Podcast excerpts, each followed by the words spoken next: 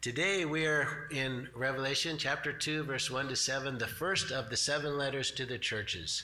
Um, we've been working our way. We just take one book of the Bible at a time, work through it verse by verse, and you happen to have joined us on this particular Sunday uh, on the letter to the church at Ephesus. So, in honor of God's word, would you stand with me as I read this passage? Revelation chapter 2, verses 1 through 7.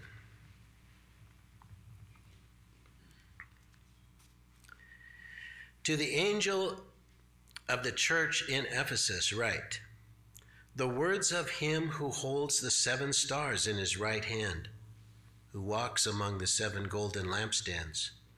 I know your works, your toil, and your patient endurance, and how you cannot bear with those who are evil, but have tested those who call themselves apostles and are not, and found them to be false. I know you are enduring patiently and bearing up for my name's sake, and you've not grown weary. But I have this against you that you have abandoned the love you had at first. Remember, therefore, from where you have fallen, repent and do the works you did at first. If not, I will come to you and remove your lampstand from its place unless you repent. Yet this you have you hate the works of the Nicolaitans, which I also hate. He who has an ear, let him hear what the Spirit says to the churches. To the one who conquers, I will grant to eat of the tree of life, which is in the paradise of God. Amen. You can be seated.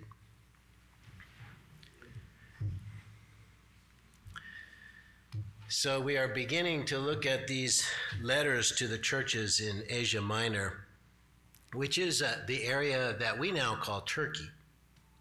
And the letters are, are historical. They're addressing churches that actually were in that region of the world at that particular time that had these particular uh, situations that are addressed, but they're also timeless. And that's because the heart of man never changes. We have the same problems they had back then, and we'll see that as we go through the letters. We have the same need to be zealous for the gospel, to reject false teaching, and to live in a manner that corresponds to the gospel. It may help for us to begin each letter by thinking in our mind's eye of Jesus standing in our midst, addressing us through each letter that we look at. While some common commendations will apply, some words of correction will also apply to us. So let us receive the promised blessing to those who hear and keep the words this morning. Verse 1 To the angel of the church of Ephesus, write, The words of him who holds the seven stars in his right hand and who walks among the seven golden lampstands. The seven churches are actually churches that literally were there in Turkey. They're, they're named in a circular route as if one were carrying the letters going from one to the next, delivering each letter. Each introduction begins with the same wording to the angel of the church in, and it, then it names the city, the next city on the route. And then it, it goes on to give a part of the description of Jesus that we saw in the first chapter.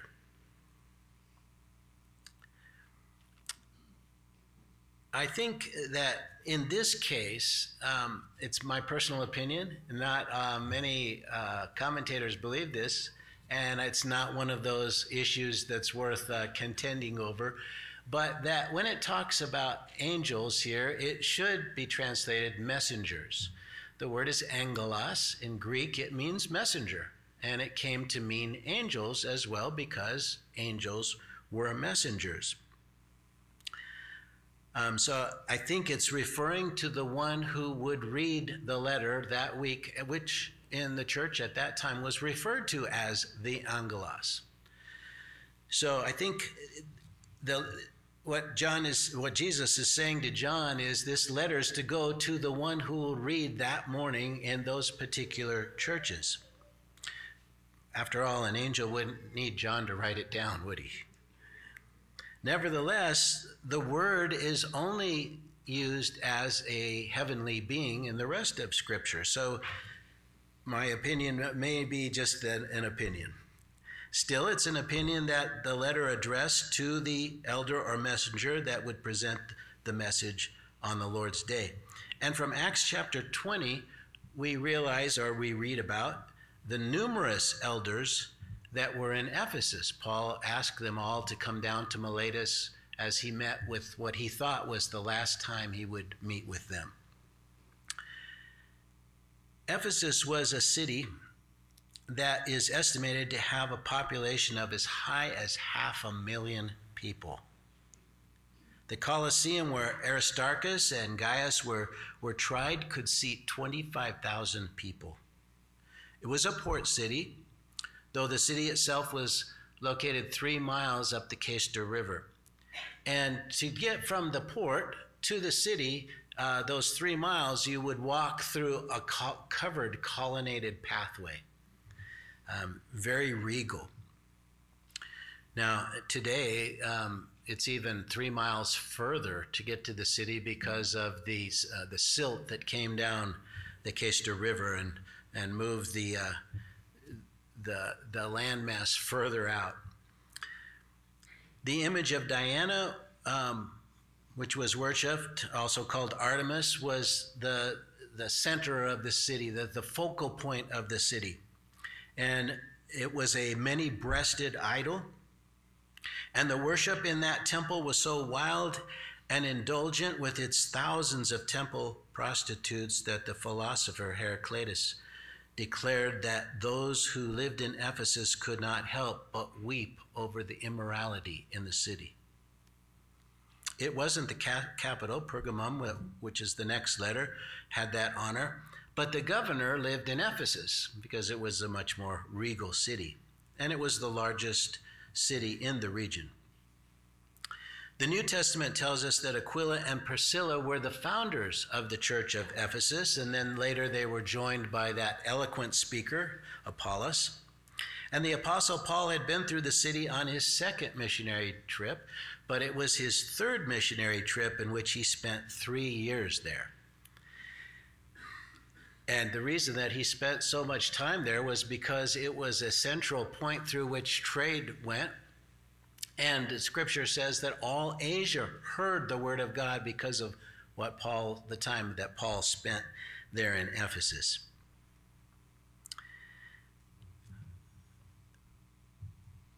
He, he spent so much time there not only because the spread of the gospel, but I believe that he saw the potential there in the, in the eldership and in the growth of the church. This letter comes from Jesus about four decades after they last, last saw the Apostle Paul. And I would hope that Paul's admonitions and all his efforts to, to ground them and make them a solid center for the gospel um, would have held up uh, for four decades. But the church already needed some correction from the one who holds the seven stars in his right hand, who walks among the seven gold lampstands. We must consider why Jesus used this specific um, description of himself for this church. Each church has something of the description of Jesus we saw in the first chapter applied to it. And if you recall, the seven stars are the messengers of the seven churches. They are, as the Greek implies, firmly in God's hand. They will faithfully convey the letter with the anointing that comes from the Lord's grip on them. That's an incentive to listen carefully. You know, if the hearers of the letter were hearing this in Greek, they would have realized that, oh, I better pay attention to this. Because not only did Jesus give it directly, to send to be delivered here at this congregation at this time, but the messenger that's relaying it is firmly gripped in God's hand. I take great comfort from that thought. Without the hand of the Lord on the speaker, we're just another club. Without the anointed anointing and the hearts prepared by the Holy Spirit, we're just wasting our time. Or worse, we're talking about the opinions of man as God's instruction. And that's why pastors must teach and preach the Word of God and not self help ideas. The lampstands, Jesus said, are the churches, and they are golden. Everything in the holy place of the tabernacle that God instructed the Israelites to build was in, in the inner part was constructed by gold because it was to be used exclusively for the service of God by the priests. So gold represented holiness or sanctification. The inner room's walls were covered in gold, as was the table of showbread and the altar of incense. The gathering of believers to worship is to be a gathering of priests whose lives are be, to be dedicated to the service of God. You know, in second in 1 Peter 2 9, he calls us a royal priesthood. Do you think of yourself as a priest? That's how God thinks of us. As someone who introduces us, uh, we, who we introduce others to God, We're a go between between God and man until they have their own personal relationship. Whatever we do should be done for the glory of God. Whatever our occupation, we should do it to the best of our ability with integrity as service to the Lord. The difference between believers and those who have not come to faith is the motivation of our lives, not the occupations in which we're employed. We're to show the world what that occupation looks like if Jesus were doing it. You know, Jesus was a builder. Uh, Scripture says a carpenter, but the word in Greek tekton is a builder. He probably worked mostly with stone. But do you think he wasn't serving the Lord the first 30 years of his life? Of course, he was serving his Father in heaven by doing his work as unto him for his glory. Whatever our occupation, we should be doing it for the glory of God. Someone suggested that over Jesus' carpentry shop hung a sign, My yokes fit best. It's likely that more than half the believers in this church in Ephesus were slaves. They had but a few hours in which they could listen to Paul teach. And Paul taught them to serve their masters as if they were serving the Lord. We serve the Lord when we do what we do in such a way as to glorify God. And Jesus walks among the lampstands. Jesus walks among us. Just as he walked with Adam and Eve in the garden. He walks among the churches today. And this is why these letters bring both praise and rebuke. He sees not only what we see, but he sees behind it to the heart that motivates the actions. The heart is the major focus of this letter. How it should sober us to know that Jesus walks among us. What does he see when he looks into our hearts? What's motivating us? What's the purpose behind our actions?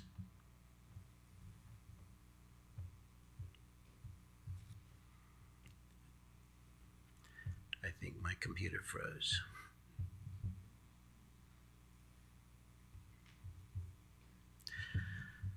One of the turning points in my life was when I was 16. Um, I lived close to where I live now in Oak Creek Canyon, and a group of young boys, we were all young teenagers, We were trying to study the Bible. We, uh, I went to a church just a few blocks from here that's a restaurant now, and there wasn't anybody that wanted to disciple us, or uh, there was no youth group. So we boys just got together and we read the Bible and we talked about what we thought it might mean. And one night we came across a passage. I think it was the fruits of the flesh. And we were so convicted that we were more like the fruits of the flesh than the fruits of the spirit that we were really asking each other, what do we do? How do we change? And so we decided to stop and just pray and ask God, God, please help us. Help us be more like the fruits of the Spirit than the fruits of the flesh. And when we did, it I can't really describe it, but it was like Jesus walked in the room. And all of us just broke down in tears. I mean, macho teenage boys, you know, but we're all crying like babies conviction, joy, peace, a feeling that we're loved. And we were never the same. Jesus walks among us.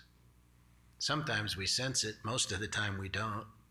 But I think we should picture him walking the aisle this morning during the sermon, looking into our hearts, because that's what he does. That's what this passage is declaring Jesus does. There's a subtle error that can creep in when we focus on physical service, though. It, it can become a goal and it can replace a heart relationship with Christ that produces transformed attitude, which then affects the actions.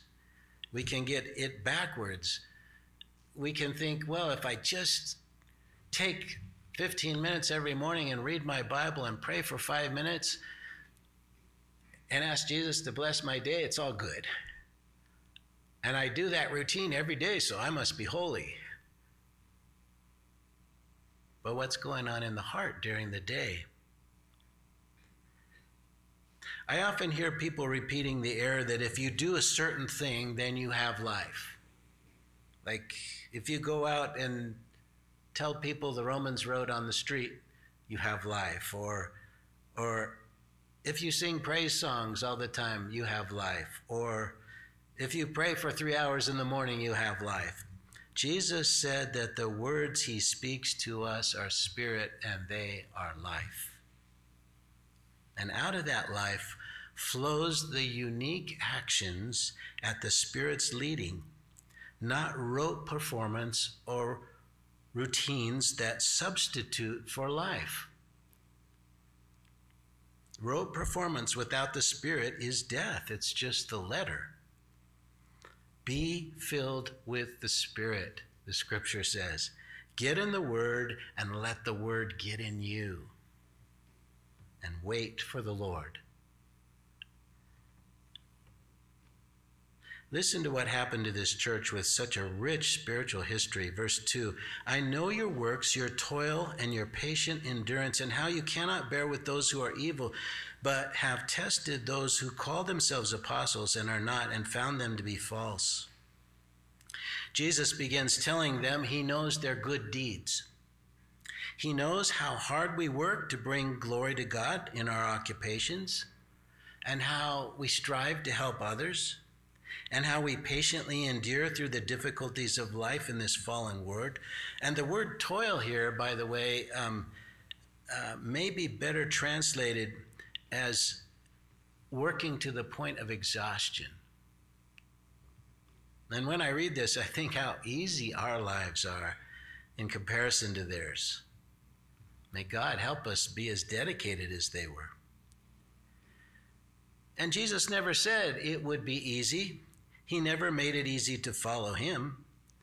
But I would add that the world is not any easier.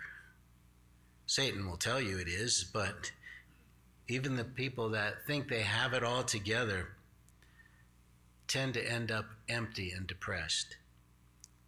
The ones at the top, disillusioned by the world's pleasure, are often those who take their own lives. Jesus' yoke is easy and his burden is light. And when you're walking in him, yoked to him, relying on his strength, he makes your burden lighter. He makes it a joy to serve. This verse encourages me, and I hope it encourages you too. He knows your work and toil and patient endurance. The one who matters knows. You know, it really doesn't matter if anybody else does. Sometimes we'd like people to think highly of us, but all that really matters is what Jesus thinks. That world may the world may not know, but friend, if you have been going giving your all for Jesus, Jesus knows. Endure. The hard work and the faithfulness don't go unnoticed by him, and you are laying up treasure in heaven. He also knows how they could not bear with evil false apostles. Now, this isn't speaking of the 12. The word apostle means official representative. If there were those who took that title upon themselves, ambassadors from God, they tried to preach another gospel to the Ephesians, but the Ephesians tested them and found them to be false. They didn't live what they preached, and what they preached didn't line up with the apostles' doctrine. Some of them proclaimed a religion of works, of, of just keeping the law. Trust in Jesus, they say, but, but keep the law. Hmm. My computer's not being cooperative.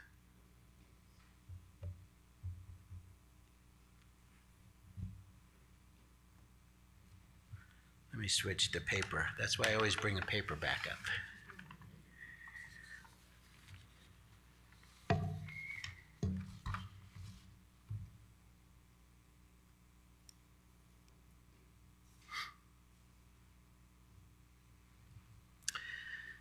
And this was a fulfillment of, of God's prediction through the Apostle Paul in Acts chapter 20 when, when Paul met with the elders of Ephesus. He said, After I leave, savage wolves will come in among you, not sparing the flock.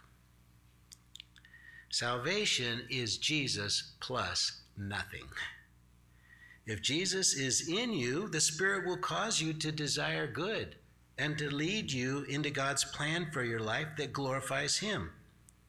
The law orders good things, but without the Spirit, they're meaningless, without the heart behind it. Test those who proclaim to bring you direction. The Lord Jesus was holding the star in his hand, not the false apostles. Jesus commends those who test the messengers with the word of God. Verse 3 I know you're enduring patiently and bearing up for my name's sake. You have not grown weary. Once again, Jesus mentions their patient endurance. This is the second mention of it. If you think our city is bad, Ephesus would make this town look like Saintville. There are times in our Christian walk when we just need to endure for his name's sake. That means representing Jesus to the community by the way that we live. There's so many church splits, ungodly Christian businesses, bad example, partly because of the abundance of people who label themselves as Christians without accepting Jesus as the Lord of their lives. Christians are supposed to be, the word means, little Christs or examples of Christ. They're to re- represent his love and his grace and his mercy, as well as his attitudes toward evil and false teaching. In Roman cities, if you didn't pay homage to the town god or the guild god or the market god, you were picked out for any reason of, of sickness or calamity. You were kicked out of the trade guild.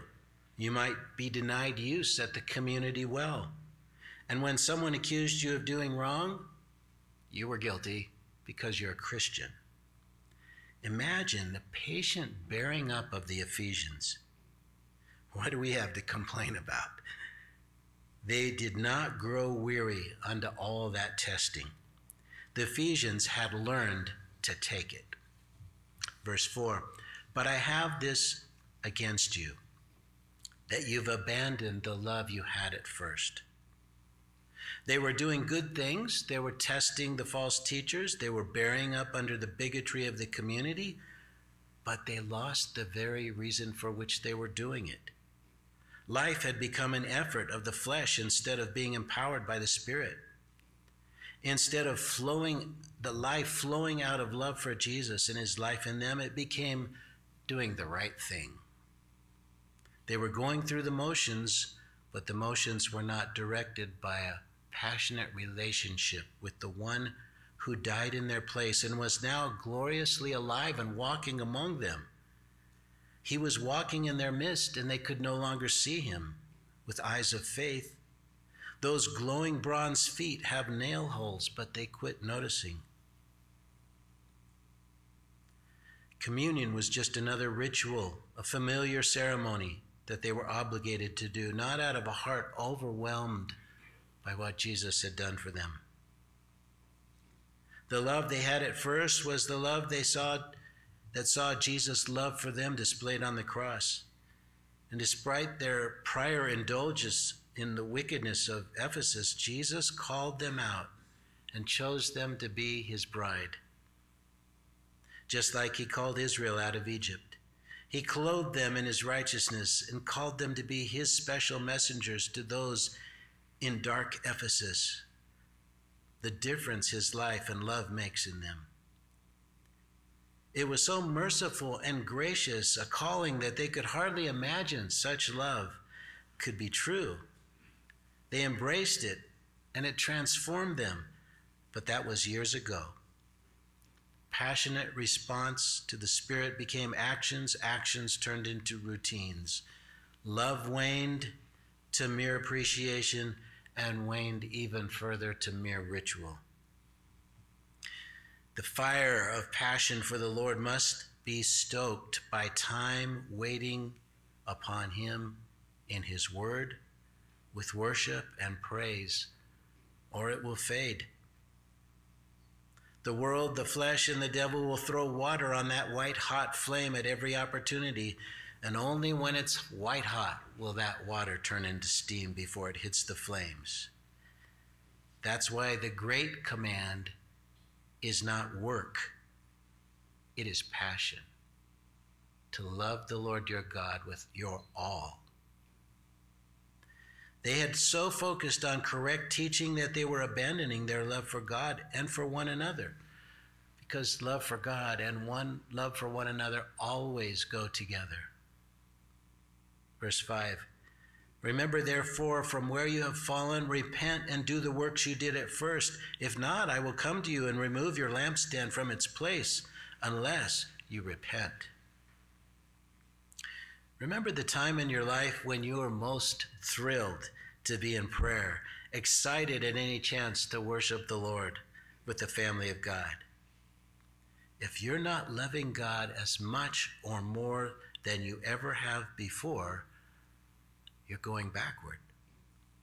You haven't been stoking that fire by being with Him. You've put yourself first and Him second, and that makes everything upside down. You put yourself first. Notice that Jesus commended them for their works, but now tells them to do the works that they did at first. They were doing the right things, but not like the works they did at first. For those First works were done from the heart. Repent. I, I think sometimes today we misinterpret the word repent as just to say, I'm sorry, I apologize. But the Greek implies a sharp break with evil, a sudden change that continues.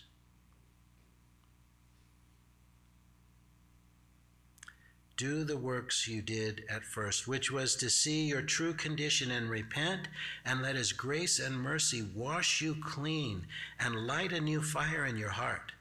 Quit playing the Lord of your life and put him back on the throne in your heart. Love him with your all because he gave you his all. If we do not, the church will no longer be in our town. Somewhere in history, the passion for Jesus in these churches of Asia Minor ceased to exist, except for a couple. When will the church in our town die? May our answer ever be not on our watch or that of our spiritual children. Amen. We must warn the next generation of believers. We must set an example for them and encourage them. Verse 6 Yet this you have you hate the works of the Nicolaitans, which I also hate. Now, in a later letter, we'll get into more into this, but um, there, there's really little historical evidence of exactly what the group taught. If writing of the early church father Irenaeus is correct, they lived lives of unrestrained indulgence. Clement of Alexandria added that the Nicolaitans abandoned themselves to pleasure like goats, leading a life of self indulgence.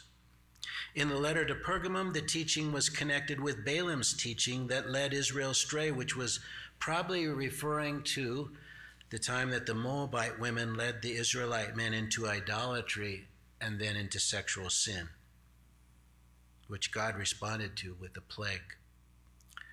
They took Christian liberty to an extreme, even violating God's moral laws.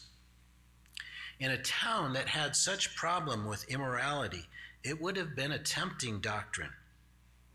The doctrine is alive and as destructive today. Do what you will. God loves you, they say, and He wants you to enjoy life. Don't suppress your inner urges. That's the same as telling us to be enslaved by the fallen nature. Verse 7a He who has an ear to hear, let him hear what the Spirit says to the churches. Jesus used that phrase in the Gospels, Matthew 11, 15, and it comes actually from Isaiah 6, 9, and 10. And I've come to understand it in a whole new light. Some people don't have an ear to hear. They have no desire to consider that they may be wrong. They've made up their mind and they don't want to be confused with the truth. They want to instruct you, but they never want to listen to your response. And when someone presents the facts and the Word of God and you don't like it, be very careful. Examine your heart. See if you want to hear the truth. Discern if it's true or not by going to God's Word, by getting godly counsel, and then surrender to the truth. Also, notice that we are to hear not just what the Spirit says to this church, but to the churches, plural. Take each of these letters to heart. Hear the message in them. 7b To the one who conquers, I will grant to eat of the tree of life which is in the paradise of God. Every one of these letters ends with a wonderful promise to the ones who overcome. And who are the overcomers? They are the ones who have an ear to hear the Spirit and to respond. Chapter 12, 11 tells us that the ones who overcome Satan do so by the blood of the Lamb and by the word of their testimony, for they love not their lives unto the death. That requires a passionate love for Jesus and what he's done for them. It's a love that puts him above all else. It sees him as the greatest desire that one could ever have, for he is the all in all. And for those who overcome, whose actions are motivated by their passionate love for Jesus, he grants what Adam and Eve were kept from taking in their fallen state the tree of life. He's the bread that came down from heaven. He's the one who asks us to partake of him. The living word will be our sustenance in the paradise of God. It's continual fellowship with him. Allow me to close by asking you, in Jesus' stead, what he asked Peter Do you really love me? Is that love as passionate as the love you had at first? Or are you just doing the right things? If you've slid into dispassionate routine, you know what you need to do. Jill, would you lead us in a closing song and then I'll bring the benediction?